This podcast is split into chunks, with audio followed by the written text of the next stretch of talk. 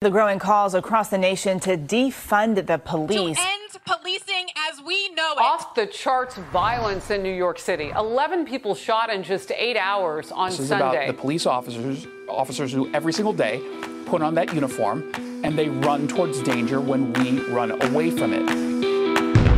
Oh, guns up! Guns up, giddy up. Welcome to Failure to Stop, the number one show where police meet society and culture. Today's show is brought to you by ghostbed.com. Ghostbed.com forward slash Wolfpack. Uh, beds made in the good old USA, starting at 35% off using that promo code. 35% off. So go and get you a ghost bed. It sleeps so good, it's scary. Today's show D. Uh, what's it about today, Drew? What's it about today? What's today's show? it's about an art installation that we uh, discussed a couple weeks back, where um, the artist Gorgistani, uh, an Iranian, he was born in Iran. He fled with his family during the Iran-Iraq War to where? The United States of America to find freedom. Uh, but he's an artist and author, and uh, he created a, few short films and also created an art exhibit uh, where uh, there are New York City phone booths that have been restored with pictures of those people of color who have been killed by police. And you can go pick up the phone and listen listen to people's voicemails of them wishing them happy birthday to kind of humanize them. His his main deal is that uh, we often talk about the deaths of these people, but we we we don't talk about the lives, and that's that's uh, his take on the whole thing. And that's what we're going to talk about today. We're going to talk about the lives of these folks uh, who they uh, that they are trying to. We're, we're going to show you what a villain these so-called heroes were. When a cop create when when a cop uh, commits a crime, uh, when, when a police officer uh, does something that the, the public doesn't agree with, immediately their entire past and history, whether it's in context or out of context, is re- released to the public. Uh, however, when a real criminal fucks up and finds out, we squash it and we put it behind a paywall. If you try to look at the criminal record to almost anybody in his article, there's almost a paywall. You, you, you can't find it. There's not a single article in the first 10 pages of a Google search that will let you know anything about their criminal history, even though that they might have had up to uh, over 50 in some cases, and in most cases over 30 encounters with law enforcement, but we won't talk about it. And we're going to talk about it today because we feel like if he has the right to show you what kind of hero they were, we have the right to show you what kind of villain they were. Um, and so I think this is going to be a lot of fun today. If you want to support Failure to Stop, uh, very simple. Very simple. We're not asking for your money. We're not pounding on the door for money. What we're asking for is a five star rating and review. Even if you don't like the show, uh, you can leave a review. Tell us why you don't like a show, um, and, and we'll go for it. But I think it is an important show, whether you agree with the topic of the week or not. Some weeks I'm called a right winged racist. Other weeks I'm referred to as a left wing nut. I try to take every side that I personally feel is correct. And that's the importance about uh, growing and learning is that we're all uh, we're, we're all engaging in some sort of discord or else we're not going to learn anything so everything that i bring up on this show is all within good intent and it is to bridge the gap between society and law enforcement so if you want to support the show if you want to keep the discourse going is it discourse or discord well, Discord is the server. Discord is the server. Discourse, discourse. is the You're right. conversation. You're right. Discourse. I'm sorry. Let me go back. I'm a C student at best. Obviously, that's why I became a cop. I didn't become a cop because I was an A student, right? Uh, right. But if you want to support the show, go leave that writing, rating and review.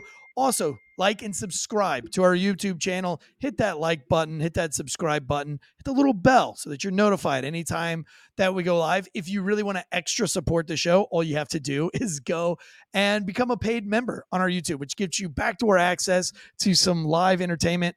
Um, I'm actually going to go uh, behind the scenes with our paid listeners to talk all about the police gangbang that occurred where a few officers were fired. And that's going to be a lot of fun. Uh, so you don't want to miss that. Uh, if you're a, a blue collar worker, if you're a first responder, uh, firefighter, a dispatcher, and you can't afford that $3 a month, that content will go live to you for free It's just a couple of days after that I do it behind and I don't engage you. I only engage the paid members. So, uh, but you still get that content for free. So if you want to support the show, those are the ways to do it. Uh, right now, do we have any news? Do we have any Well- news? Is there anything pressing in police or first responder news that you have for us, Drew? Well, Eric, in, in typical fashion, we had news a second ago and we don't have it now because uh, my the Oh. internet in my room uh, is crashing. But let me tell you this: this is what I know. Uh, out in LA, the the nephew of uh, the Black Lives Matter founder, Patrisse Cullors, they don't want to use her name in the article or in the headline, but apparently her nephew was involved in some type of traffic accident and Oh. LA police went to uh, it responded there and um, they investigated. Uh, he was cooperative for the most part from the beginning, from the get go, but then just started acting sketchy and at one point walked away from their investigation. So you can imagine things just went downhill from there. He was tased Oh, as he resisted arrest, and he was brought to um, uh, a hospital for some kind of cardiac issue. okay. And four and a half hours later, he passed away. So, as you can imagine, the headlines, which uh, is a is a uh, Greek tragedy that I'm not able to bring the headline to you that I really want to because of some technical issues I'm having. I've said it. Uh, I've been saying it for weeks now. It's bound to happen. We need it. We need something to take away from uh, the current news because if you didn't listen to last call, there is some crazy stuff going down in Washington D.C. There's some crazy stuff going down in the country, and uh, I, have I've been saying it. And I said, man, what we need right now is to uh, divert the attention, and uh, you know, we need some like good race baiting anti-police news to hit the ground. So, you know, I can't think of anything better. I'd also like to point out there's a lot of athletes, a lot of people doing athletic things, uh, expending a lot of energy that are having cardiac issues lately. And this is just another one of those Yeah. athletes who was uh, engaging in, in some high physical activity that's just having a heart attack and just dropping dead. Um, that's strange to me. Weird, Lisa- weird times that we're living in. Lisa Marie Presley, by the way, died last night of a cardiac issue. So, uh, but there's nothing to imply. How old is But she? How old is she? 54, I think. Wow. Uh, anybody under 55, they said don't do it. At Yeah. the beginning of that th- that whole thing, they said if you're under 55, don't do it. Um, Even I the do- guy who patented the the vaccine said it. I would not. He said it on Joe Rogan. Yeah. If you're under 55, if you're over 55, really safe. And If you're under throw, uh, 55, Russian roulette. A- anytime he uh, appears on Joe Rogan to this moment, they still put a COVID 19 warning on um, Mm. Spotify. But uh, Mm. so the, the the headline I've recovered some from a different source here. It says, literally, this is NBC News. It says, Black Lives Matter co-founder's cousin dies after being blasted with a taser by LA police. How do you Now- blast somebody with a taser? Now the thing I like is, that word personally, Drew. I like blasted. Okay, so there, but but if I, have, for- I don't have a problem with blasted. for the for the general public that just reads headlines, they're like, "Oh my God, they blasted him with a taser and killed him with said taser by blasting him." Four Uh, hours later, he died from his puncture wound. right, he was taser blasted, and but it just so it just took four and a half hours to take effect. Apparently, the venom that comes from those taser, The uh, internal probes. bleeding. so yeah, it must have been the internal bleeding. But uh, he, you know, it was a cardiac issue. I think you know that might cover that in paragraph nine or ten. But um, it, it just it's uh, uh, here we go again. In, in other words, this is it- it's right in uh, right on brand with what we're going to talk about today. It's always about the color of the skin of the person that gets killed. It's never. In, in a, in- we're going to talk about a couple cases where the color of the skin matched the officers, you know, with the the person that's killed, but for some reason that that doesn't make the headlines. It it also doesn't make the one eight hundred happy birthday phone booth for some reason. Uh, but at any rate, uh, this this poor fella, you know, and like, look, come on. I mean, he's a human being. The human side of me is like, I don't want to see anybody die, especially at the cops' hands. And the fact that this is Patrisse Cullors' uh, cousin probably isn't going to help the cause any. Uh, it You might think she generate- shared any of that wealth with, with it may, right. It, it may she- generate a couple more million for her, but I Is mean, that like, fifteen million dollar home? right. Did he have a So- Did he have a room in there? or- I don't know. I, he could have been the the guard for all I know. But Um, Was it his re- was it a real cousin or was this like a inner city No. cousin? Like you I killed my cousin. No, like what's was- his name? I don't know. Yeah, that's my cousin. But I, I think um, you know the fact that he was blasted, as we as NBC pointed out, he was blasted with this taser. Uh, you know, that's I guess th- that's what NBC wants you to know. It's not what uh, you probably should know. And by the way, I think um, um, the um, uh, LAPD, I believe it is, has already released the body cam footage. You can watch it for yourself. I mean, Good I don't. him. I really don't think there's any blasting. But is there any thing I blasted my wife about 10 weeks ago. what what instruments did you use? Like, what were part of the? What were the instrumentalities of blasting your wife? Uh, I, yeah, I went at her with my baton. Now she's pregnant. It was a, a blue. I was in a BlueChew fit. I was in a, a rage induced, but I was a, a blue fit, a BlueChew induced rage, and I went after her with my baton. She's now pregnant. Um, and congratulations, Congratulations. to me. But I blasted her. You know, the crazy thing is though, is when you're a cop and you you win a fight and you win you win an altercation. You're having a, you're having altercations with grown ass men. And those of you who are listening, you know, there, there there's on podcasts there's over there's thousands of people listening.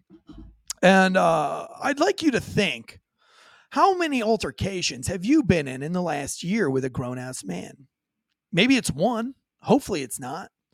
Um, maybe, maybe it's two if you're unlucky. I, I think if you've had three altercations with a grown ass man in a year and you're not a law enforcement officer or first responder, uh, you, you need to to take a look inside. You need to look inside your own. You, you need to look into your mirror because something's something's afoot there. Um, but a police officer will have a physical altercation in the inner cities or in low income areas.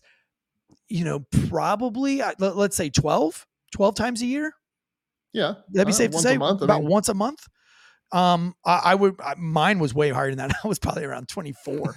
um, you know, maybe pushing fifty times a year. I mean, there were there were sometimes where I'd get three or four in a week. Um, bloody knuckles, broken arm. I've had my teeth broken, my my leg broken. I've had a picture frame busted over my head twice. Uh, one was the footprints poem. Uh, if we're all familiar with the footprints poem, a, a female did bust that over my head, uh, slicing off the tip of my ear. And then um, that's an exaggeration. It just cut the top of my ear, uh, filleted it a little bit. But then uh, I was also hit with a, um, I don't know, 16 by 24 painting of Barack Obama, um, where I wore it just like a cartoon around my head. So I've been in a lot of altercations. that when was you- uh, there was a lot of hope and change involved in that situation. There was a lot of hope, a lot of change. Uh, that altercation started out with "My president's black, motherfucker," and then she smashed it over my head. Um, and I didn't care who her president was at the time. I just wanted her to stop trying to poop on me and put some clothes on. That's Um, reasonable. I think. Really didn't want to even take her to jail. Just just wanted her to put that turtle head back in her asshole and put some clothes on. And uh, she ended up breaking a painting of Barack Obama over my head. So I'm I'm very close to to Barack in in that sense. But when you win a fight, right? There's this overwhelming sense of I won. And when we talk about winning, we're going to use words like I blasted that motherfucker in the face. I blasted him with my taser. And I'm okay with that because it's a morale booster. All right? You don't look at a UFC fighter and he says, "I um I used the proper amount of force to win the title." No. I beat that blasted him. motherfucker's ass. Now I got a title belt, bitch. I knuckles blasted him. fucking five finger death punched him, baby. Uh, I got no problem with with using words like blasted. So that's just me. But I do think it's funny that the media does uh, use it to. Um, but you know what? I want the media to know that yeah, you can get blasted by a taser. Fuck around and find out, folks. Fuck around and find out, and you can you too can be on your own phone booth. Yeah, I, right. You can get your own happy birthday message in an art installation. Um, but so is that the news from today? That's going to spiral out of control. By the way, that news, um, you're hearing it for the first time here, but rest assured to you folks that that news will be big news. You, do we see any rioting coming out of this? Or are we, I- we going to burn shit to the ground, or can we not do that with uh, with the sitting president? No, no, no. She's starting to make noise uh, uh, along those lines. She's already saying the same thing that sh- same things that she's already saying. I, I think this would be an incredible test to see if people are still buying her bullshit. Like, listen, I, I get Black Lives Matter, the statement versus Black Lives Matter, matter the movement. Uh, they're two separate things, but she's already saying what she's said in the past, and she's making this out to be. Uh, all you you just need two ingredients. You need a, a black male and the police. Uh, three ingredients. You need a deaf, and um, for some reason that's a license to print money for her and it's a license to create division within the united states and it's bullshit it's it's hopefully america has wisened up to it and hopefully we're going to stick uh, uh, because i do feel the tides are turning in the uh, truth department just a little bit but hopefully uh, they're going to see this for the uh, smokescreen of you know the classified information in in garages and um, you know fake uh, business centers at, at, high paid private universities. I mean, that's probably the smokescreen for this. So Sure. we'll see. You know, as a Um, white male, I'm upset because um, I don't think there is any white people allowed in this exhibit, and uh, I don't. I think reverse racism is still racism. Um, I think we should all do things equally, right? We treat Yep. women equally now. Uh, we should treat everybody equally. So if if you're unarmed and killed by police, uh, we should put everybody up there, even the Daniel white people. Shaver. Um, that, that's that, that is which even this artist doesn't this artist look white to you? He's Iranian. Yeah, Yeah, but he, that, that's not fucking white. Like he's got white skin. He does explain that away. If I could find it in the article that I, the original article that I read, he he explains you know that what? away. Here's the point: is that it's a cash cow, and he fucking gets it.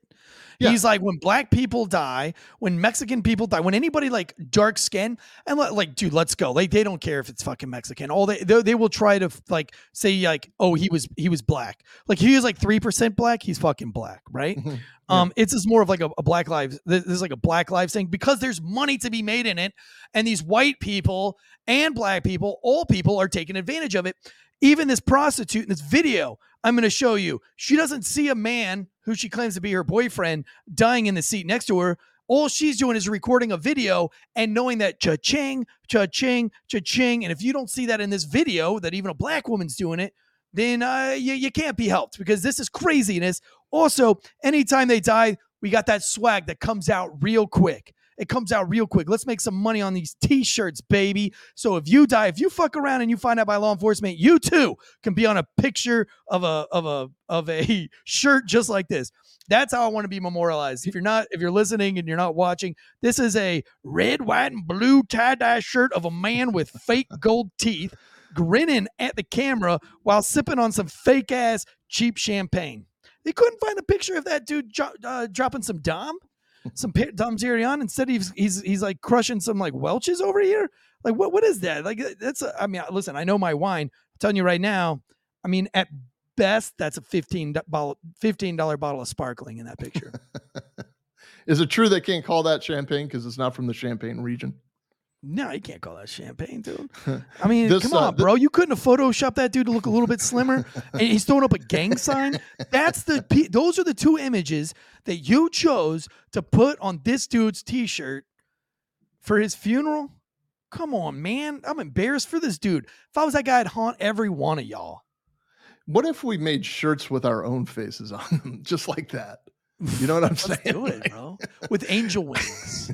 With, right. Angel wings. Uh, I do see uh, this article. It says Gorgistani, who grew up in what he, this is from the Gothamist, by the way. Gorgistani, who grew up in what he described as a quote, Section 8 immigrant melting pot, end quote, in the Bay Area.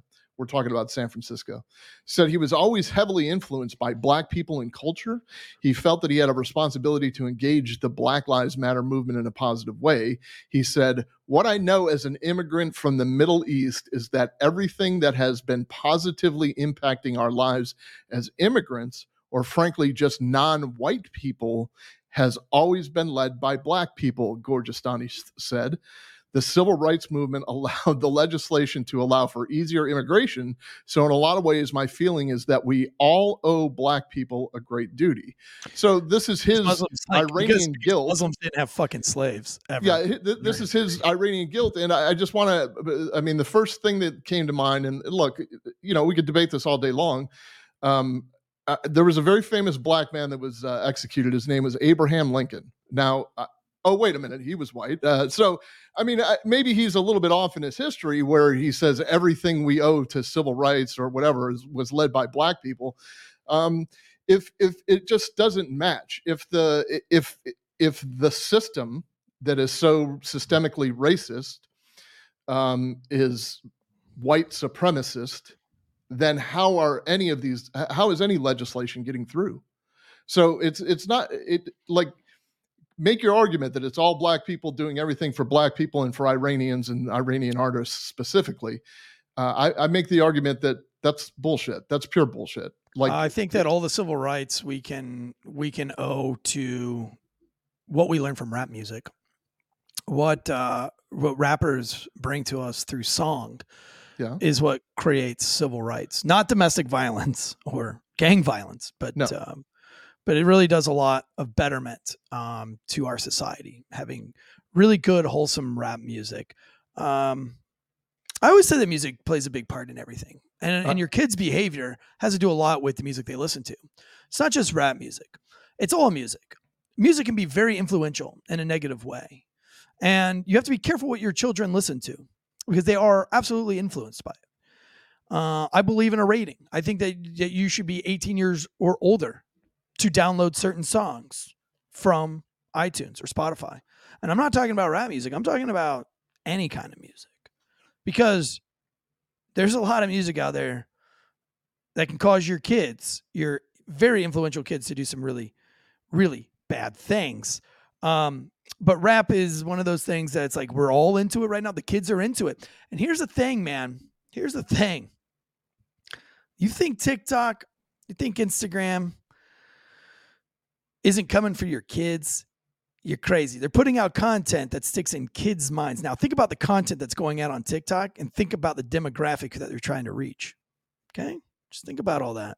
TikTok So- is uh, is spyware from the Chinese. That that was a st- that was a story that was released prior to 2016. Like when first when TikTok sure. first hit the market, I deleted it from my phone at that point when I first heard it. But it was like almost an underground story. Like it was a conspiracy theory at that point.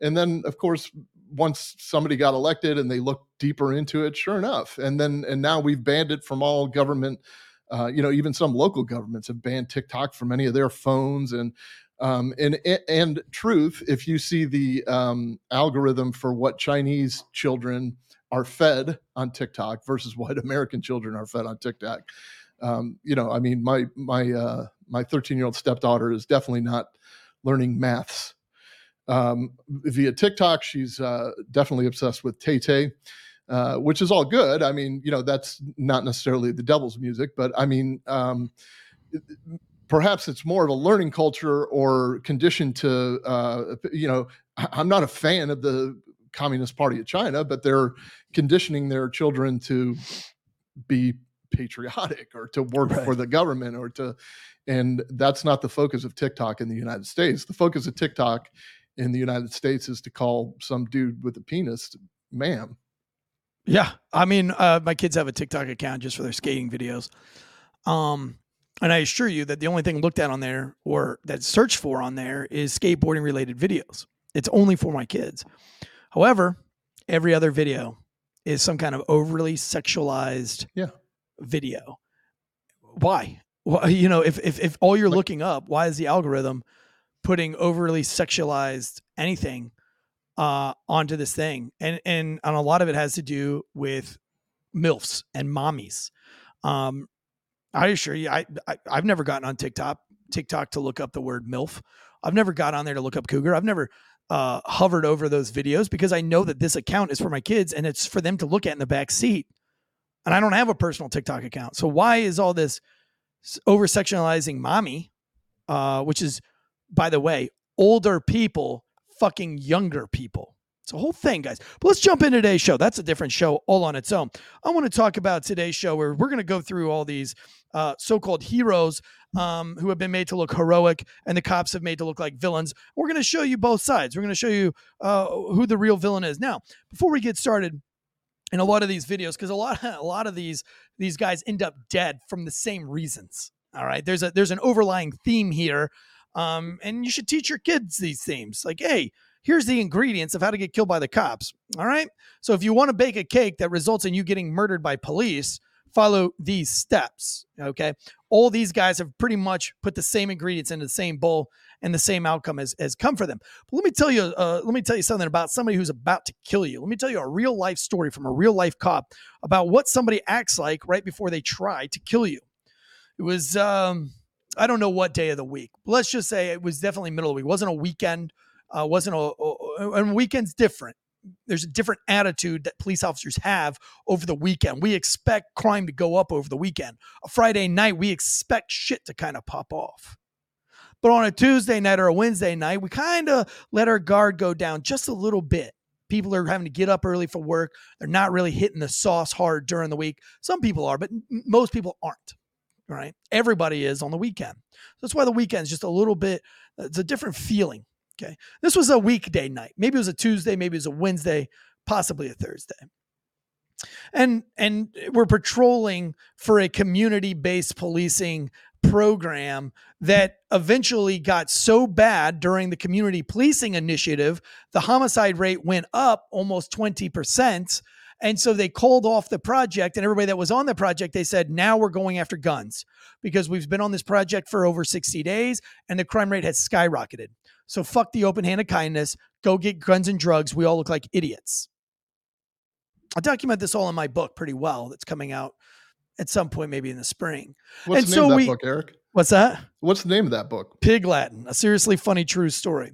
Hmm. So this this story is actually in the book, but uh, we we patrolled this area where the, where the the shooting rate has gone up significantly, and so as we pull down this dark road where we've probably had three shootings in the course of less than a month, a car that was blacked out, meaning that it didn't have any lights, tail lights or anything lights, decides to to, to pull off at a high rate of speed, still not turning their lights on, making a quick right hand turn after blowing through a stop sign, making a very quick left hand turn, blowing a stop sign, and out onto a main road.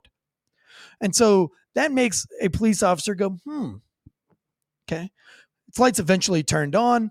And so we start to pursue this vehicle, which we then conduct a traffic stop for blowing two stop signs and for traveling at a high rate of speed Again, we're not trying to pace the car to see exactly how fast it's going because I'm trying to see if the car is stolen. I'm running its license plate. License plate comes back to a gentleman who I then want to see his criminal record before I go up and engage him.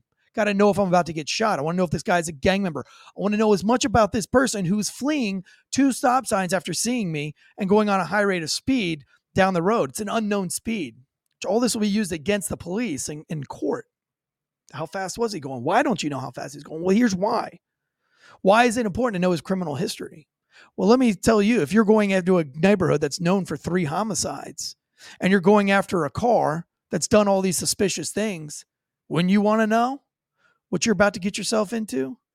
And sure enough, the driver did have a really great criminal record, had a lot of things on that record. And he was young, probably 18 or 19 years old. We stopped the car, and my partner approached the driver's side window. I went to the back pillar in the back window, and the passenger was so fixated on my partner, who was at the driver's side window, that he never looked back and saw me. And so I was looking down in the window, and he had no idea I was there. But what I noticed was that his jugular vein in his neck was pulsing out of his skin. Challenge you to look at the person nearest to you and see if you can see his jugular bouncing out of his neck. More probably than not, the answer is no. But in this case, this guy's neck was beating like a drum and I could see it. And so I tell the young, I, I don't say anything. And so the my partner is asking for license and registration. And I notice that there is a gun in the pocket of the passenger. It's perfectly shaped skinny jeans that was sagging just above his pubic line.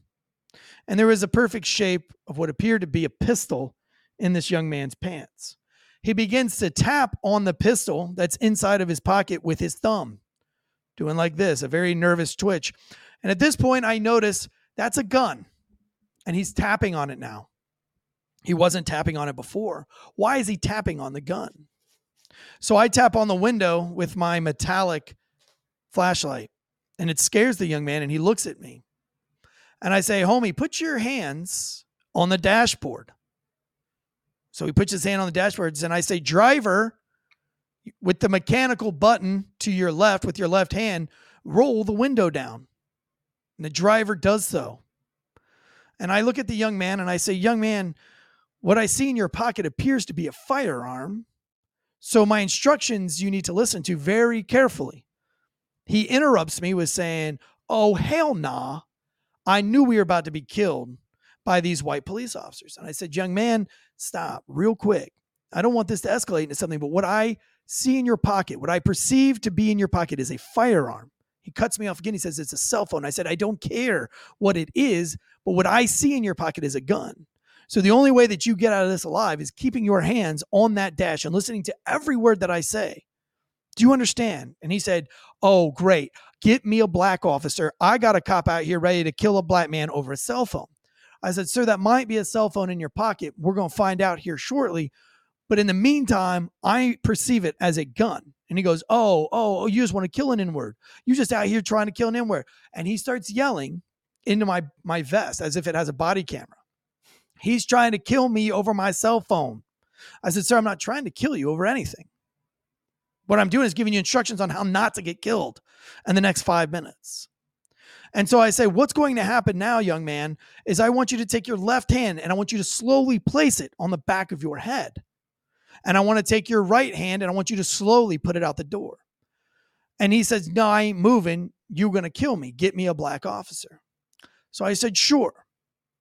That's fine. As long as you don't move, I'll get you a black officer. Because I didn't want to escalate this any further. So I got on the radio and I said, Raleigh, can we get a black officer to my location? And I said, we'll wait for a black officer. Well, homeboy moves his hands off the dashboard. And so I rip the door open and I pull my gun out and I yell at him to get his hands back on the fucking dashboard. So he does. And I said, man, what was the discussion we just had? I told you not to move your hands and you did it anyway while we're waiting for a black officer. And he said, Yo, my arms are getting tired. And I said, then take your left hand and slowly put it behind your head. And so he put his left hand behind his head. And I said, okay, here's what's going to happen. Do not move your right hand until I tell you to do so. And I holstered my firearm. As soon as my holstered my firearm, he went for the gun. Mm. I grabbed him by his dreadlocks and I pushed him out onto the ground. And he rolled over to his stomach, yelling, It's a cell phone. It's a cell phone. It's a cell phone. As I repeatedly punched him in the side of the head. He turned his head away from me so that I had to reach around and get my entire body over his head while holding onto his elbow and continually punching his earlobe. And I'm thinking with every punch, I'm going to jail over punching a man at least eight, nine, 10, 11 times in the side of the head, hammer fisting, where I had to switch my grip because my hand was hurting. I was punching him so many times. My partner came around and began to wrestle him and my partner began to throw knee spears into his face. The man turned his face towards me and he looked at me, and I had the most beautiful, clear uppercut shot where his head could go nowhere but back. And I aimed to punch that dude's head off of his shoulders. I punched him as hard as I possibly could. His eyes rolled into the back of his head. His head slammed onto the concrete, completely unconscious.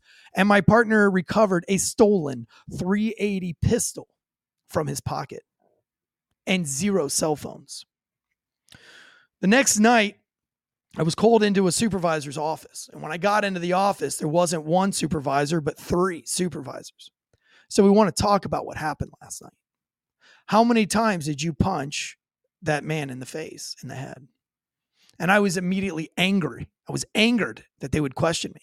And I said, I don't know. I haven't written my report yet, and I haven't even seen the footage. But I punched him a lot. And they said, Do you think you were justified in punching him that many times in the face? I said, Yes, I do. And he said, When that man turned his head towards you and you reared back with all of your might and you punched him so hard that you grunted on the camera like a tennis player, you feel like you were justified in doing that when you had no evidence of a gun. I'm very angrily and sarcastic. I said, Yeah. And I do it again. And I said, There was a fucking gun. They said, Yeah, but it was a hunch, wasn't it? I said, Yeah, but I could see the shape of the gun. But you didn't know it was a gun, did you? I said, No, I didn't fucking know it was a gun. And they said, Exactly, but you thought it was a gun, right? You thought it was a gun so much so that you hit that guy with all of your might. Did you not? And I said, Yeah. And they said, Then why the fuck didn't you shoot him? And I said, Excuse me? They said, Why didn't you pull your sidearm out and shoot that guy in the back of his fucking head? I said, I'm confused. I'm really confused what's going on here because I, I feel like I'm in trouble and I don't know how to answer this. I don't even know if I should lawyer up at this point. And now you're saying that I should have shot this guy. And they said, Yeah, you knew with everything inside of your soul that he had a gun. And that's why you punched him as hard as you possibly could while your partner was physically fighting a gun out of his hand and out of his pocket. What if your partner would have gotten shot through the jeans and it would have hit him in the pelvis, paralyzing him, or even worse, killing him? You gambled. You knew that there was a gun there, and yet you didn't shoot him. And you hit him so hard that you can't move your hand this morning. Look how swollen your and how black and blue your hand is, homie. Why didn't you kill him? And I said, Because what if it wasn't a gun? They said, We're past that, man. We're past that. When you hit him that hard, you could have killed him. You got to stop gambling with your fist. And they sent me to remedial training to show me that when you perceive something to be a gun and how to articulate myself into shooting him. If you watch these videos here, there's a lot of similarities. I'm not reaching for my gun. I'm not reaching for my gun. I'm not reaching for my gun. Stop reaching for your gun. Bang, bang, bang. And the news article says he was yelling the entire time that he wasn't reaching for his gun. Right. In the same case I was in, homie was repeatedly that it was a cell phone. And had I had shot him, that would be the only voice that was heard to the American public. He was last heard screaming by the public, It's a cell phone. It's a cell phone. And at the very bottom of the article, they'll write, after a very boring two paragraphs of some other nonsense and judicial language that will stop the reader from going on, they will put in very fine print that there was a gun recovered from the scene, alleged to be stolen and we're gonna go and we're gonna look at all these. So while while they're yelling on these videos, they know that they're doing something else. The cop doesn't just shoot them because they are not reaching for a gun. All right. I'm going to play this video and I'm going to turn it over to Drew because he's done the majority of the research on this. But I'm going to play this. This is a three minute tape and I wanted to beat home exactly what we're talking about. Now, while you're watching this tape, and, and Drew's going to break it down for us. But while you're reaching this tape, imagine that this is your boyfriend. Imagine this is your husband. Imagine if this is your best friend. Imagine if this is your Drew Breezy. Imagine if this is your Andrea Uplate or your Sarah Couch. This is your friend. And ask yourself, how would I behave? How would I behave in this situation? Would it be the way that this so called girlfriend is acting? Let's go ahead and play that tape, Elijah. Well, sir. Good. How are you? Reason I you over, you, your brake lights are out. So you only have one activated, active brake light, and that's going to be your passenger side one. Your third brake light, which is up here on top, and then this one back here, is going to be out. You have your license insurance?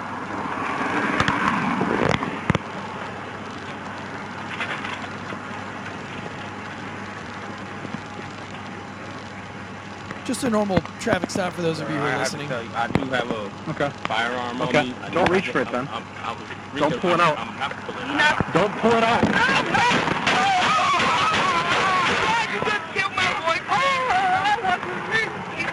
Don't pull it out. Don't move.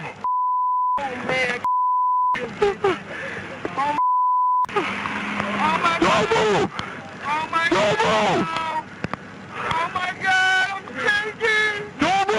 Don't move. Code. Get the baby girl out of here. Stay with me.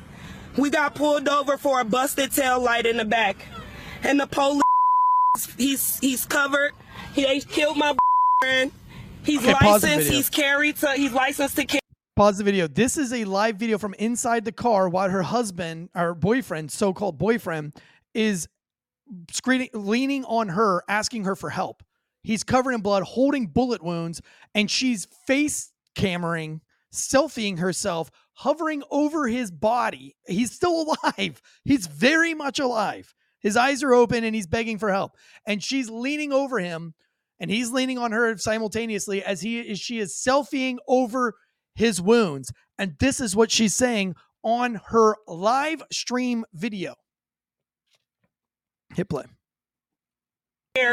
He was trying to get out his ID and his wallet out his um pocket, and he let the officer know that he was re- he had a firearm and he was reaching for his wallet, and the officer just shot him in his arm. We're waiting for a back. I will, sir. No worries. I will. He just He is not his shot in the arm, by the way. He's shot in the chest, He got pulled arms, over legs. on I told him not to reach for it. I told him to get his hand off it. He had you told him to get his Cop ID, sir, and his driver's license. Oh my God! Please don't tell me he's dead. Please don't tell me my boyfriend just went like that. Keep your hands where they are, please. Yes, She's I will, sir. I'll keep my hands where they are. Please don't tell me this, Lord. Please, Jesus, don't tell me that he's gone. Please don't tell me that he's gone. Please, officer, don't tell me that you just did this to him. You shot four bullets into him, sir. He was just getting his license and registration, sir. He doesn't have a Get the license or registration for the vehicle, Man, and he's been right okay. Let's go ahead and pause it. It's pretty much over there. He's died. Just really quick history on this. This guy has over 50 driving offenses for driving without a license, with an unregistered vehicle, and without insurance. Okay. So what was he reaching for? He has no license and he has no registration. Okay. Drew, go ahead and take it away from us. I've talked way too much. this is white. This is really it's quite confusing. This this case in general. I, first of all, you know there is a human side of me, and I do uh, uh, sympathize with this guy. I mean, a traffic offender is a traffic offender. Who cares? He doesn't need to die. But at the same time, he's got a gun on a traffic stop. We uh, we can't call this an unarmed black man uh, death. And um, one of the observations I have uh, immediately is that everything was very calm between the two. The interaction was very calm in between the two until that officer saw something he perceived as a threat. I mean, the guy told him, you know, this is where uh, uh, in self debate, like generally people who have guns don't tell you they have guns, they tell you they have cell phones. And this guy literally said, I have a gun.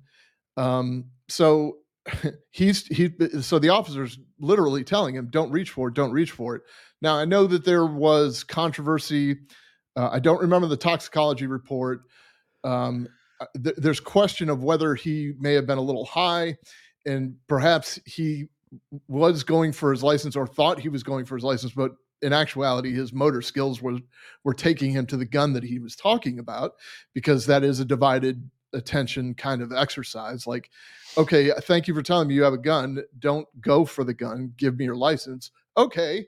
And he goes straight for the gun. That's kind of what we saw with Daniel Shaver, isn't it? I mean, when they were playing uh, Simon Says with that guy's life. So, um, but but at what point, you know, is the officer culpable on the- like it- how is the officer supposed to know that even though he broadcast the fact that he has a gun, that he's um, not going to uh, shoot him with it? I mean, so there's that confusing factor. One, two. Uh, I, I do understand that um, that he was a, a good soul. He worked in uh, he worked in a cafeteria at a high school. He used to buy uh, kids lunches all the time. He used to put, pitch in lunches. There's a charity now that has started in his name to benefit kids who you know are a little bit short on cash and and buy them lunch. So.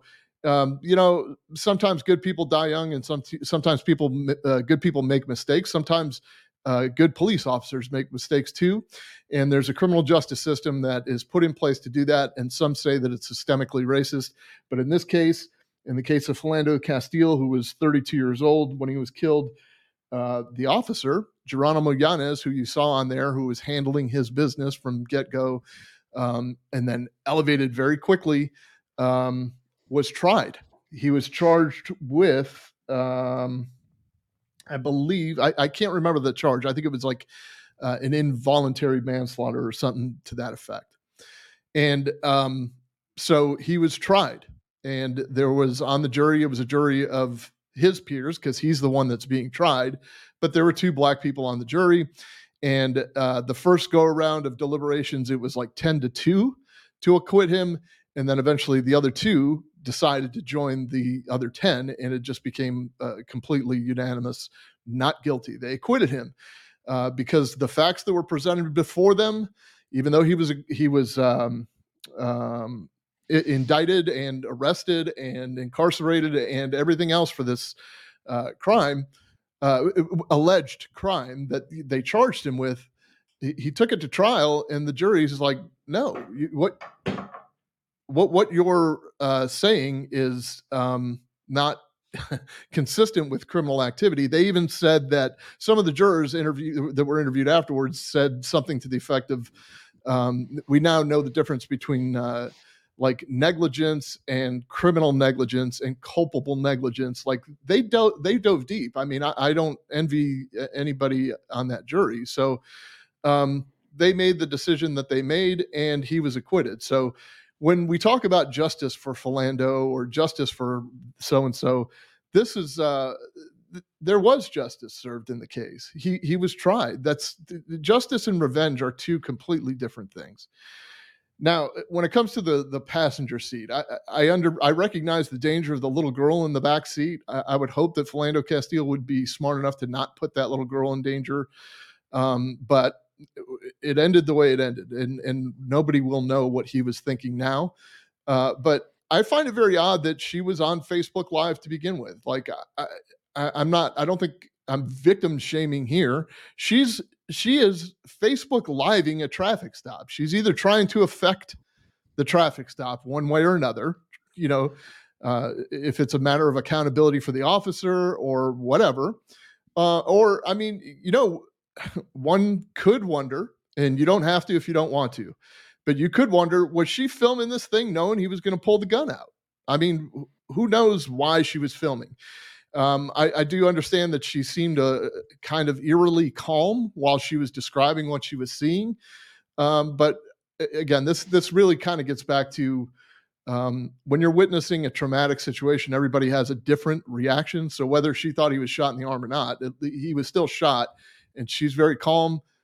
I, am not going to read too far into that. I, I, I think that she was like unusually calm given the the danger she was in at the time as well.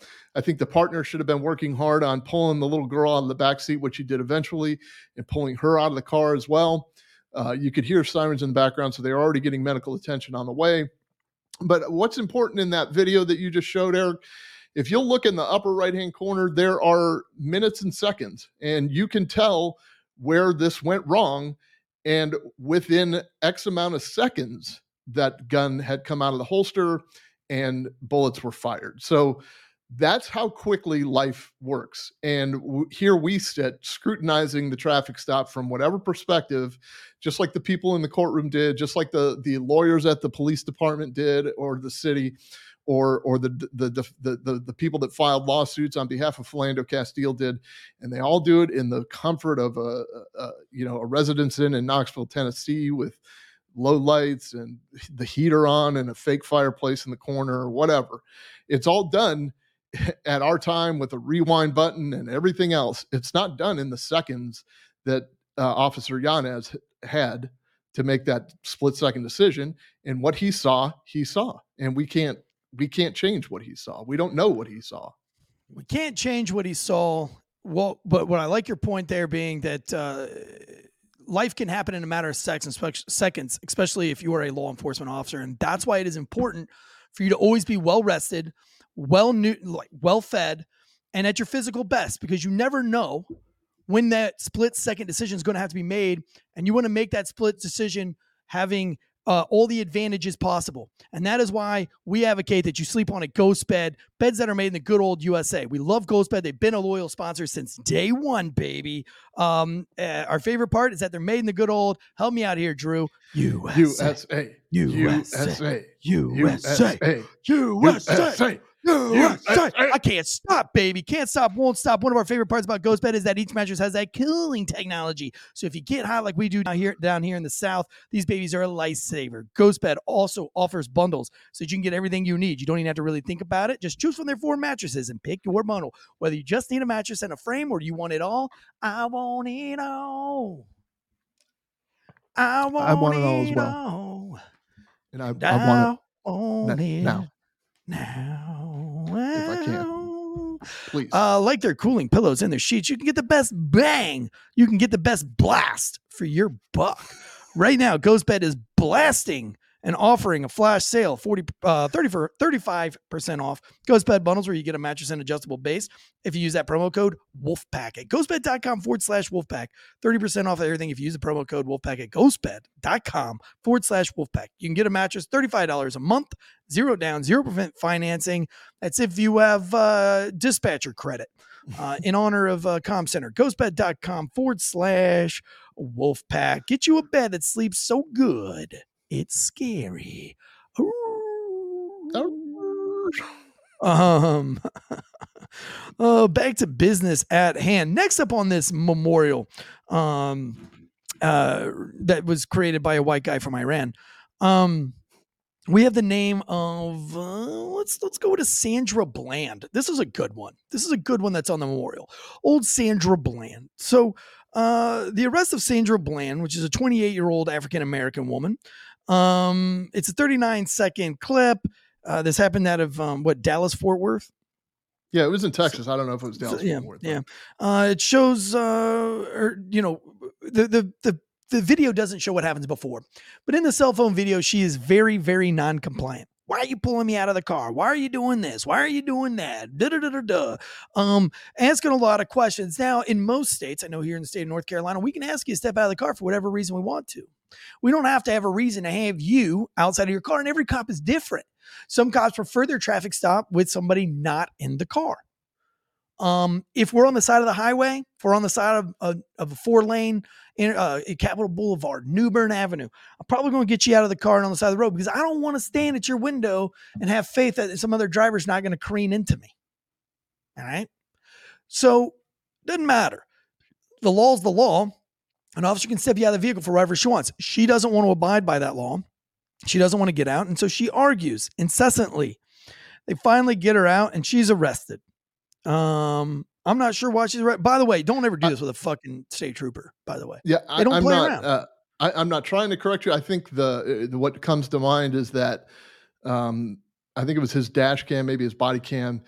Uh, she lit up a cigarette. She, he, pulled her out of the car and she up a cigarette and he was like, "Please don't smoke in front, you know, in my Yeah. presence or whatever." Sure. And they argued over that, and he's like, "Okay, it, it was it was like a pop kind of like, okay, we're done here. We're we're done having this discussion." Now she she had apparently uh, made some anti-police postings or something prior to that so she already had she was already affected by society going into this traffic stop i guess is my point so um, I, I think the cigarette was the crux of her arrest Um, another story in my book. Uh, won't tell the whole story, but uh, the gentleman uses his cigarette as a weapon. He puts it out on my partner's throat um, before he flees. So, um, lots of reasons why you shouldn't smoke in front of an officer. Uh, secondhand smoke, you know, we don't want that. We've got kids, we got families. I don't want my uniform smelling like trashy cigarettes all day. Either way, it doesn't really matter. Um, she's evidently not compliant with anything that this officer says. She's ultimately arrested. She commits suicide in jail um, a few days later. So uh, I'm not exactly sure why we're upset here. Why does this one make the memorial? Was she killed by police? She was killed by herself.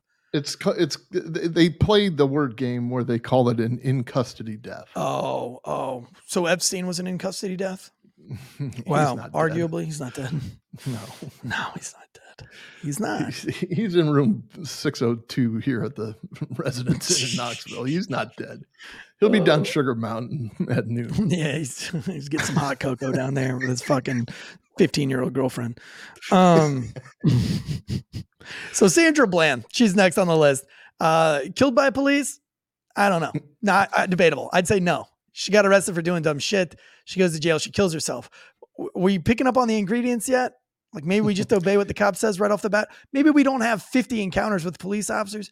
You know, the more encounters you have with a shark, the more likely you're going to get bit. Remember, uh, remember the crocodile hunter? Remember the uh, steve irwin Steve Irwin. You know, I always said, man, eventually that dude's fucking luck's gonna gonna run out. you fuck around with these guys long enough, one of them's gonna get you. One of them's gonna get you, baby. And it happened. All right. Had he had not fucked around with these animals that can kill you, he wouldn't have died. Right. Um, just like if, if you're a skydiver, you you know, you you know, right? Like you know It's that shit's time. coming. Like the more you do it, eventually it's gonna kill you, right? Like you know that. You know it. We all know it. Rock climber is the same thing. Like that shit kills you, dude. Eventually, it's gonna kill you. So you know, the more encounters you have with police, you know, one of those is gonna kill you. Um, don't do it. You know, maybe do it once, maybe do it twice. You know, get your thrills once or twice, and then call it call it good. Don't test your luck. Don't keep testing your luck. Let's go on to the next one on the list. Uh, we got Stephon. By the way, is that a misspelling? Was mom high on crack when she named him? Stephon. Is that how you spell? s- That's a weird spelling. There's Step several on. ways to spell step on. I guess We had I a mean, Brian. we had a Brian on our thing. His mom spelled his name wrong. She spelled it Brain, B R A I N. So we'd call him Brain. He'd be like, "My name's Brian." Be like, "No, your name is Brain, homie." It's Was not our smart? fault. No, fuck no. Got shot on the side of the road. Oh no. gang related. Um, Clark was a father of two. He went by the name Zoblo. Let me uh, let me add another ingredient, a nickname. Anytime you've got a street name, that's an ingredient that you might die in a street related incident. Don't have a street name. It could be a motorcycle gang member name, it could be a regular gang member name, but if you've got a street name, it ups your chances of getting killed by police 25%. Right? Red. Chit. Sleazy. Jit. Yeah. Doc. Mm. Grumpy. Oh, sneezy. um, my always favorite is when they're like, "Man, that over there is Angel." Like, it doesn't look like an angel. Why do y'all call him Angel? Because he's the angel of death. oh shit! Spoiler alert: Angel fucking died on the like 300 block of uh, you know. That's real. He really did He- die with four with four rocks and a gun in his hand. Yeah, I was gonna say I had I had a CI by the name of Angel. Uh, he was my first CI, as a matter of fact, and he introduced me to a biker to to do a hand to hand of crack cocaine. So Angel brought me to crack cocaine. Don't have a fucking street name, man. Don't do it, dude. Yeah. My buddy's in like a military uh, motorcycle club, you know, with the cuts and everything. Which I, I fucking think all that is really stupid, by the way. Um, I know a lot of you guys are in it. You guys are the blue daggers, you know, fucking red dragons, you know, whatever, dude. You got street names, which means you're 25% likely to die doing street hood rat shit. So, um, you know, for uh, you know, you know, for pipe hitter, you know, hose dragger, all you guys out there, you know, slappy cuffs. Like doesn't exclude you guys. All right. You're rolling around with fucking like gang colors and shit, acting like gang members. Probably gonna your, your chances of getting fucking gang related dying on the streets, street related death goes up, dude. 25%, 35%. Do the do, check the science on it. Toxicology reports that Zo, Zoblo, um, imagine this, right? Like, is it, if if if Zoblo isn't foretelling, right? If that's not like jumping ahead here, um, they, he had traces of, of cocaine in his system, a little bit of blow in his system when he died. Wonder if that's why they called him Zoblo? if his name was White Horse uh, Peaceful Sleep, do you think he would have heroin in his system? If they called him Booger Sugar, if his name was Booger, Booger Sugar, Buck Shug. do you think he'd have cocaine in his system? Uh, he had can he had uh, cannabis and codeine. He had the three C's, man. He was part of the CCC, not the KKK, the CCC, Cocaine Cannabis Codeine Club. Um, uh, but he was found in his urine, multiple leaders in the community, whatever. Uh, but when a police arrived at his apartment, Clark wasn't there. Um, so the the whole incident here is that uh, I can't stop with that stupid fucking name. Uh, Zoblo. Let me just call him by Zoblo because Stephon sounds ri- ridiculous. Um, as if Zoblo doesn't. Uh, Stephon just he likes to beat on girls, man. He likes he likes that domestic violence shit. Old Stephon's so mad that his mom gave him a shitty name. He takes it out on women that are like his mom. I bet you when he punches him in the face, he's like, "Why'd you name me Stephon? Now I gotta go by Zoblo." This is your fault, mom. She's like, I'm not your mom. I'm your baby mama. And he's like, shut the fuck up, bitch. And she's uh, he, It was supposed to be Steven, you idiot. she was Everybody like, calls me Step On. "Step off, step on." Step off. Step off. Great movie. Great movie. Um, but officers found old Clark beating on a girl named Manny. She had extensive injuries to her face. There was also a hole in the wall. Because it's the wall's fault that he's got a stupid name. Clark was already on probation from two other domestic violence convictions one conviction of assault with a deadly weapon, and he invaded police just a few days prior to this incident. So, what are our ingredients? Run ins with the law. Was that like a big one right there? Seems like like, co- committing crimes and like multiply multiple times running into to the law. could be coincidental. Um, by the way, uh, the reason why I don't beat my wife is because I have a cool name. Eric's a cool name. I ain't got to name your kids something cool and they won't have to beat women for the rest of their life. Uh, Clark pleaded no contest to a robbery case filed in 2014. He received five years of probation, uh, which he violated. Shocker. Uh, in 2015. And it was reinstated again in August 2017. This guy can't stop fucking up, man. This dude can't stop fucking up. Uh, in 2015, Clark was arrested for what police called procuring someone for the purposes of prostitution. Pimp. He's like, man, I really want to beat a chick right now because the lady at the bank, she called me step on. She called me by my government name. Now I got to go get a prostitute so I can go fuck her up because I'm mad that my name is not step on. And the woman at the bank won't call me by my, my real name, Steven. no, son, that's step on. No, it's Stefan. No, it's step on. Your name's spelled wrong, idiot. 2016, he was arrested on a charge of battery of a cohabitant. Had somebody who fucking hated this guy so much, he was like, "No, that ain't my boyfriend. Fuck that guy." a cohabitant. You know what a cohabitant is, right? Right. That's that prosty. That's that prosty that doesn't want to admit to being a prosty. Right.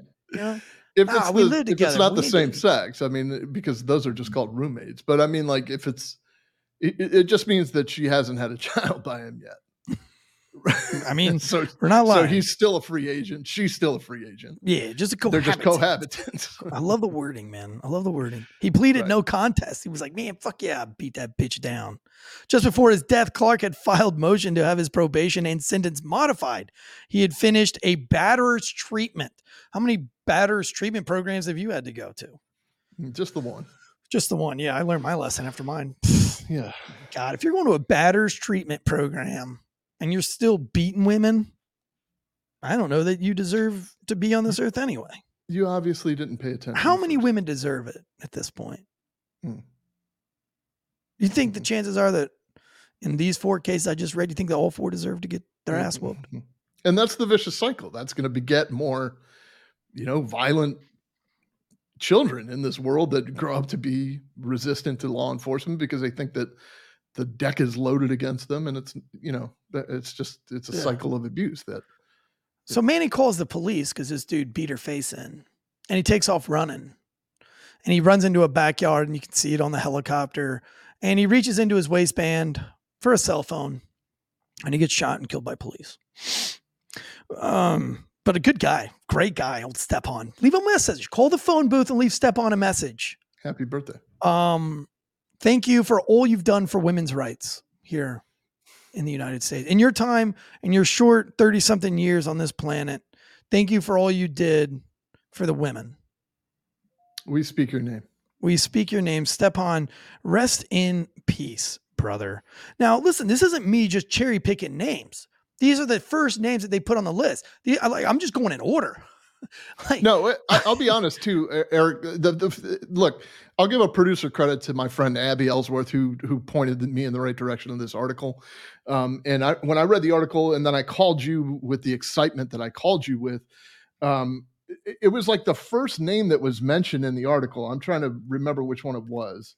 Um, at, at any okay, it was the, the name was Mario Woods. I hope I'm not skipping around here, but no, no, Mario- Mario Woods is on. Yeah, he's, he's Okay. Mario Woods was the first name that was mentioned in the article because apparently a family member of his came to visit the memorial, right? Okay, he's the fourth. He's on the fourth on the list I'm looking at. I'm looking at a list from Vogue. Okay, yeah, I I, went- I I used the Gothamist article. New York Times did an article. So at any rate, I, I I Google, you know, Mario Woods. I don't remember the all of these shootings, and that's another point. Like when you see a T-shirt with all of their names on it, um, think about that. Like Sandra Bland's included in that. She committed suicide. Uh, often Akil Trayvon Dinkins. Martin. He's a big uh. Trayvon Martin is often included in that. He wasn't even killed by police. So, but when you think about it, they all fit on the front side of a T-shirt. Well, hello. I mean, like it, it goes back to 20 to 2009 all the way to 2023 and they all fit on the front side of a t-shirt that you can visibly read. It's not the smallest font. That's- we're not talking about the Vietnam Memorial here. no, we're not in the like yeah, right. You're not going to scrape. So the in the last, yeah, I mean, just think about the last police officer that was killed was what Tuesday. I mean, so you know, we're talking about the span of 12 or 14 years on a a t-shirt.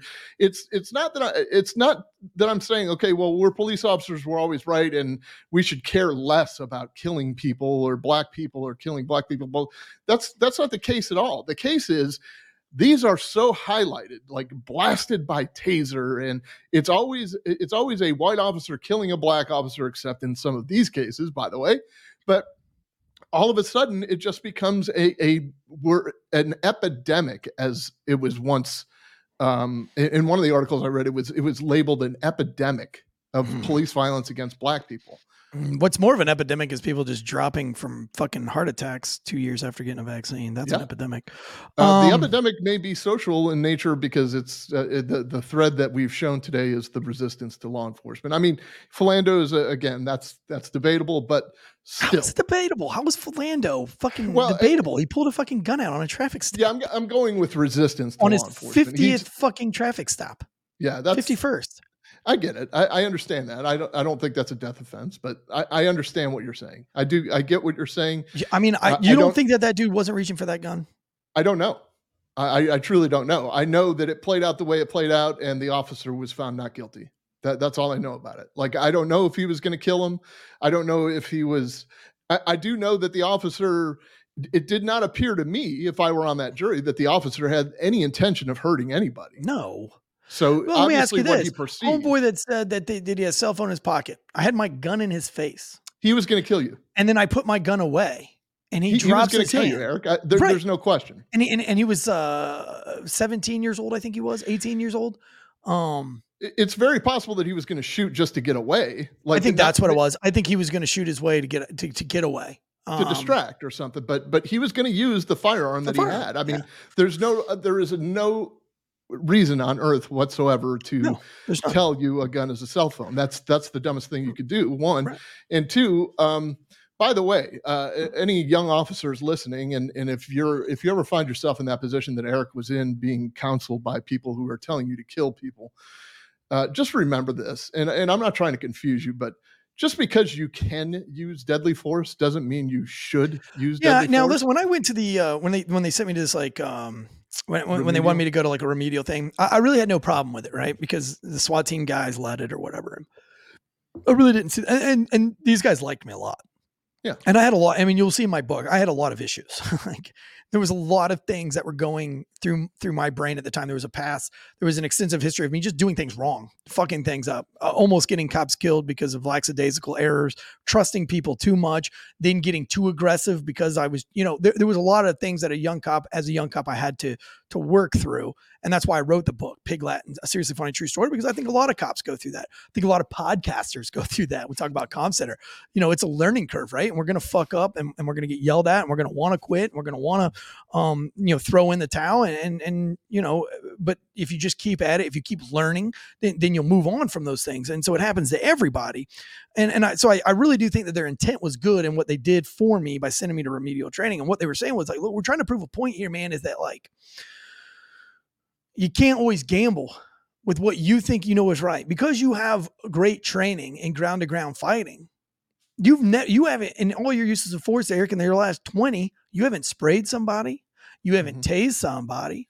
All you Yeah. do is punch them You and you punch them in the intermediate head. At some point, you've got to learn that there are other ways to handle a problem and you can't just rely on your fist as a habit. And you punching this guy and not shooting him was because you have a habit of saying, How can I get out of this? And instead of saying how to do it the right way, which is shooting and killing this guy that's reaching for a gun that could kill me, instead, you just went straight to using your fist. When that guy reached for that thing and you grabbed him by the dreads immediately and you shoved him on the ground, that was your instinct. You weren't thinking. That was your instinct. And your instinct should be gun, gun, gun, shoot, shoot, shoot. Because what if you grabbed that dread and it ripped out and he didn't go to the ground? Well, That- what are you going to do now? The question too, Eric, though, is is are we now a product of the same society of the, the of the Sandra are. of the world? We are. In other words, like you're, you're like, I know this is a gun. I know it's a gun. And he's telling me it's a cell phone. So obviously he's lying to me. And I know it's a gun and I know he can shoot and I know he can kill me. But I got no choice but to whip his ass. Yeah. I can't shoot him because if it's not, then I'm taking the gamble. And they're telling you that you're gambling by not shooting him. Right. You're in a in a, a bloody conflict with the guy, and you're you're conflicted over whether uh, shooting him and finding out it was a cell phone is something that you can bear. So uh, I, I think this is the problem with headlines like he was blasted by a taser. Like it's right. it's slowing our reactions down, and and and you have to live off of the very muscle memory, whether it's psychological or physical muscle memory that you just talked about. Yep. And and and, and you know, it's it's sad that we have to live and we have to second guess ourselves in this way. But it's also sad that this guy thought and that, that it was reasonable to try to pull out a stolen 380, which was Right. actually stolen by a canine officer in the neighboring neighboring county. His house was broken into, and his secondary weapon, which was a 380, it was an ankle gun, uh, was stolen from his house. And uh, you know, um, they, you know, you know, it's crazy to me. Um, Right. all right, I'm going to go through two more, and these are two really important ones. Uh, and this is why I told the story at the beginning. This is a this one happened out of Richmond. Uh, this guy's name is Xzavier Hill. On Friday night, the Virginia State Police uh, in Goochland County. Oh, I got to visit Goochland. I got to visit Goochland. My wife Goochland shows up in your kid's tic- TikTok, I'm sure. I uh I need some baby powder for my Goochland. Chafing on those morning walks. Um anyway, this guy uh I you know, I'm going to skip all the details. Let me skip all the details and just read you. This is a transcripts that was provided by body camera footage and microphone footage. This was provided this was provided to the grand jury. Um, and here it is Exhibit two. As the troopers approached the Mercedes, the state police dashboard video camera footage. I'm not even going to tell you why this guy was pulled over. I don't want to poison your thoughts. I don't want to, I want you to just see it just how it is on, the, on, on its face without even tainting you into thinking he was right or wrong. Okay. Trooper Leighton, get out of the car now. Get out of the car now. Get out of the car now. These are transcripts from a microphone. Show me your hands. Do it now. Trooper Bone. Trooper Layton, get out of the car now. Trooper Bone, put your hands up. Trooper Layton, put your hands up. Let me see your hands. Trooper Bone, put your hands up. At approximately 505 minutes into the dashboard camera video, the operator of the Mercedes is seen extending his left arm. Most people are right handed. Left arm out of the open driver's side window, appearing to reach for the driver's door exterior handle. So he's using his left hand to open the door of the vehicle. Okay. Xzavier Hill, my door doesn't open. My door doesn't open. Trooper Bone, put your hands up. Xzavier Hill, my door doesn't open. Put your hands out the door and do it now. Put your hands out the door. Xzavier Hill, my door doesn't open. He's got one hand out the window. All they're saying is put the other hand out there. At this point, the Mercedes driver, Xzavier Hill, stretched his left hand out of the driver's side window. He looks to be reaching for the driver's door handle and keeps telling officers that his door will not open. Xzavier Hill, my door doesn't open. My door doesn't open. Trooper Bone, put your hands up. Xzavier Hill, my door doesn't open. Trooper Bone, put your hands out the door and do it now. Put your hands out the door. Xzavier Hill, my door doesn't open. Let me tell you guys what's going on because this is between 505 and 508. This is seconds. 505 seconds. Five minutes and five seconds. That's three seconds. That's a lot of repetitive repetition. Let me tell you why there's a repetitive repetition. Anytime that you're going what we call code black, which just means you're kind of losing control of a situation, repetitive repetition is one of the things that automatically happens. Your body's automatic response to trying to figure out what's going on. It means your your actions of your body are moving faster than what your brain can keep up with. So the brain is saying, What do I do next? But the mouth just keeps repeating the same thing, trying to buy the brain time. Both guys are doing it. Homeboy in the car doesn't know what to do. So he keeps yelling, I'm trying, my door doesn't open, my door doesn't open, as he's physically trying to open the door with his left hand. And it's probably because his land, hand, his left arm is actually covering up the door lock. Because if you put your left hand out of a door and try to open it, your uh, elbow or the fat of the back of your arm is going to push the lock down and you're not going to be able to open. My door doesn't open.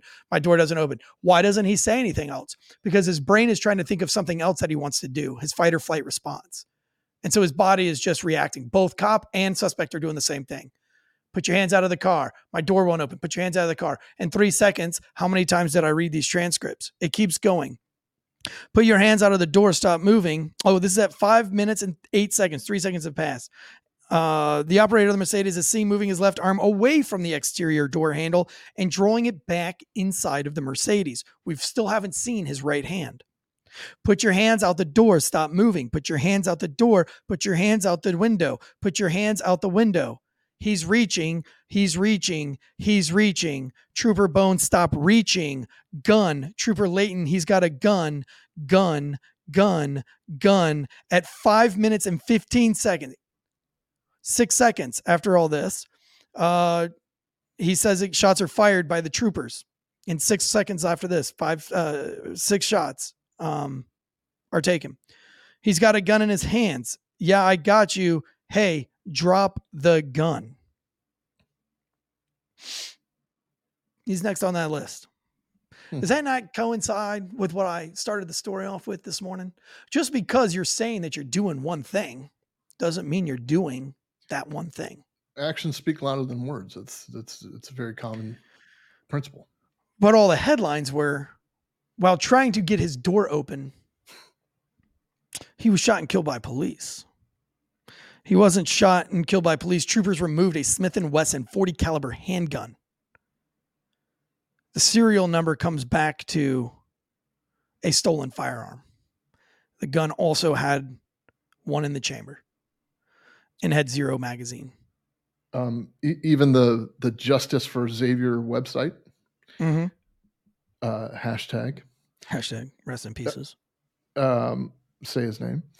A multi jurisdictional grand jury unanimously came to the determination the troopers were justified in using deadly force. Wow. Interesting. Uh, and of course, they they they try to twist this into the investigation was overseen by Goochland, Commonwealth's Mm. attorney uh, D. Michael Caldwell, who was a former state trooper. Right, so they're they're trying to shed. This is the point. It, it doesn't matter who's leading the green the grand jury. The point is that it made it to the grand jury. So you, as America, want justice for Xzavier. Great. There's a process for that. These two troopers now have to live with the fact that they took a life. Now they have to live through the trials uh, or, or the indictment if they're indicted, just like the Oklahoma trooper from a couple weeks ago that that you guys talked to. So he's having to live through that. He makes it through the grand jury process. The grand jury says you don't have enough. He was justified. The grand jury said that, not not the trooper who's now the attorney, not the troopers themselves, not just common folk who are sitting on a grand jury, and they said no. He, he, he they had every right to kill him. Yeah. Uh, you can't reach for a gun in a police presence after not obeying, especially if it's a trooper. Remember, I told you, I'm giving you fair warning. Troopers don't fuck around, dude. They don't fuck around, man. They play by another set of rules. Don't ever fuck with a state trooper and think that you're not going to get your ass beat, whether it be justified or not. Fuck around with a state trooper, you're probably going to get your ass beat. Um, I'm going to do one more, one more because we could do this all day, but this one's a good one. Um, I, I this was this was uh, coming from Frederick um, Frederick Cox, um, and he was killed at a oh, get this at a gang member's funeral. Hmm. This is a funeral of a known gang member who had been murdered by another gang member. When you got a whole bunch of dudes from one gang hanging out in the parking lot of a funeral home, what do we call that? What do we? What if if you're a Target rich environment for the for the rival gang. dude? I didn't even have to. I didn't even have to articulate it, and you got it. Yeah, I- Target rich environment, baby. If you if you're a scout, if you're a recon guy, if you're if you're a sniper of some sort, and and you got a whole bunch of Taliban that are in the open, uh, in a uh, you know with with no cover and no concealment, and and you know there's five of them and one of you from a cover and concealed area. Target rich environment, baby. Need you about to get you about to get some you about to get that silver star. Yeah, You're about to get a about to- silver star, dude. Let's go. we're about to avenge the death of some. You know what I mean? Or the whole reason for the shooting probably was lay some dudes down for Bush's 9/11, man. right. Tango. Um, so of course, you know these gang members think on the same the same levels we do. This happened in North Carolina. And so uh, some suspects from the rival gang show up to this funeral and uh, and they take some shots and they start shooting. 70 bullets are exchanged between both rival gang members. The police officer that is responding to the incident rounds a corner as another man, Frederick Cox, rounds the same corner with a firearm in hand. The police officer shoots him, kills him. And what they say here is that after the toxic toxicity report, um, there was evidence of alcohol. Cons- uh, uh, there was no. I'm sorry. Let me be very clear. There was zero, no evidence of alcohol consumption or drug toxicity in this young man's is uh, young man's system. Um, and there was also no gun residue on his hand, so he had not been one of the ones shooting. And they say we call those to protect us, and the only people that get killed are the people killed by the police, and he didn't have anything to do with this. Um, hmm. I don't know. You're at a you're at a gang member's funeral. Um, the police were there. Uh, the the police officer that was there that shot this guy was actually there on behalf of the family because the family was afraid that there was going to be gunshots, exchange of gunfire between these gang members. Why why are we having a funeral for a gang member out in the open in the parking lot if we know there's going to be a shooting, unless we want there to be a shooting? If you're afraid that you're going to get shot going to somewhere, if the president of the United States shows up somewhere and he's often afraid that he's going to get shot or assassinated, well, let's, let's let's even go one step further. When Taylor Swift gets to a concert, when she gets out of her vehicle at the venue, where does she go? Uh, to her dressing room. And straight to the green room, straight to the Yeah. dressing room. She doesn't fuck around. Mm-mm. If you're at, if, if you know that there's a threat, why aren't we just going right into the building? Why are we meandering or m- mingling out in the parking lot when we know that there's a potential that the rival gang, that when there's a threat that the rival gang might come and shoot us? You play street games, you win street consequences. How is this the cops' fault? Why are you bringing a gun? Well, I mean, that's a stupid question. We all bring guns to funerals and stuff like that, especially cops. But I don't just know. don't bring don't bring a gun to a gunfight. If, if you don't want to die in a gunfight, like for me, I think about it all the time. There's an active shooter and I've got a gun. Am I going to engage that active shooter or am I going to be afraid that I'm going to be seen as an active shooter? And so I've always played out the scenario in my brain that I've got to one, figure out how to keep that gun and con- concealed in such a way and make myself look like in such a way that I'm part of the solution and not a part of the problem. And if you're not thinking about that, sitting in church with your firearm, going to a funeral with your firearm, then when you die, you've got to know that there's a chance that you could. And I still, even after I've war gamed it a thousand times in my head, there's a great possibility that a cop's going to shoot me. Great possibility that another CCW guy is going to kill me. Could happen. When you engage in battle, lots of shit can happen, dude. Yeah, and if you don't think uh, gang violence is real, uh, you could just pick your head up from your hymnal and look forward and look at the casket. Like there's a reminder right in front of you that it's, it's pretty real. Uh, Corn Pop says he's a bad dude. Yes, you literally bring a gun everywhere. And Corn Pop, I hope you realize and I hope you understand that your days could be numbered, man. When you take that, when you take that ownership, when you take that responsibility to be a, a gun owner, just know that that that you could die by that same sword, man. And and you can't blame on cops. You can't blame on anybody else because you're the one that chose to pick up that sword. If don't carry a sword, if you're not expecting to get sliced by it. Say the same thing about homeboy that was talking shit to every major politician and Greta Thunberg. You know, do I think that he was involved in some kind of sex cult, sex thing? He could have been, but like, don't don't think that you're not going to get that negative attention just because you run around. Talk. You start fucking with lions, dude. You're gonna get bit at some point. I don't know who it could be by, but you, you got to know.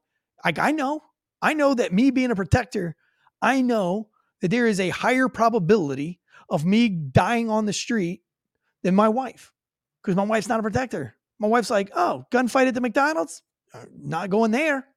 Just fuck right to off. Burger King, right? I know if there's a gun battle going on at McDonald's, I'm probably more probably not going to try to get involved in it, which means there's a great possibility I might go to jail because I might shoot the wrong person. It's a great probability I might get shot myself, you know, and there's a great probability I'm probably going to take somebody else's life.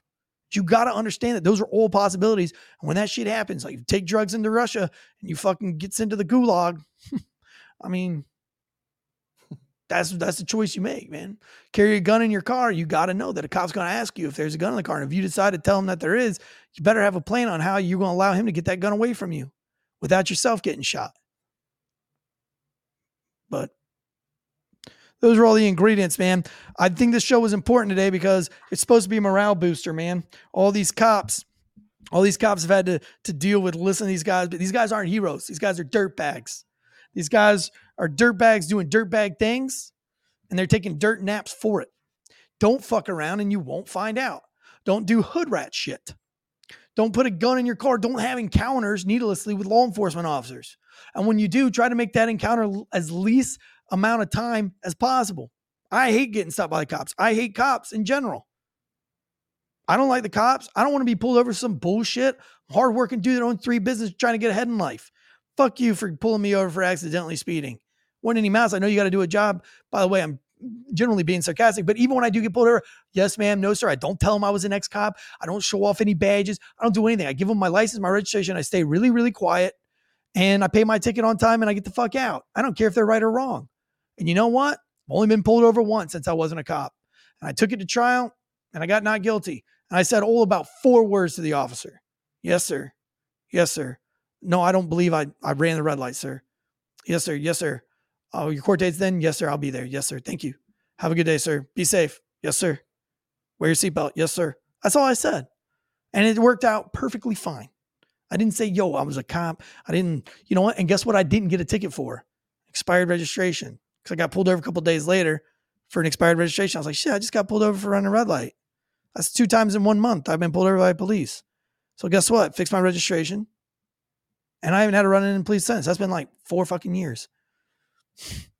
And before yeah. that, it was like 10 years. So, right. So um, you, you, were no Philando Castile.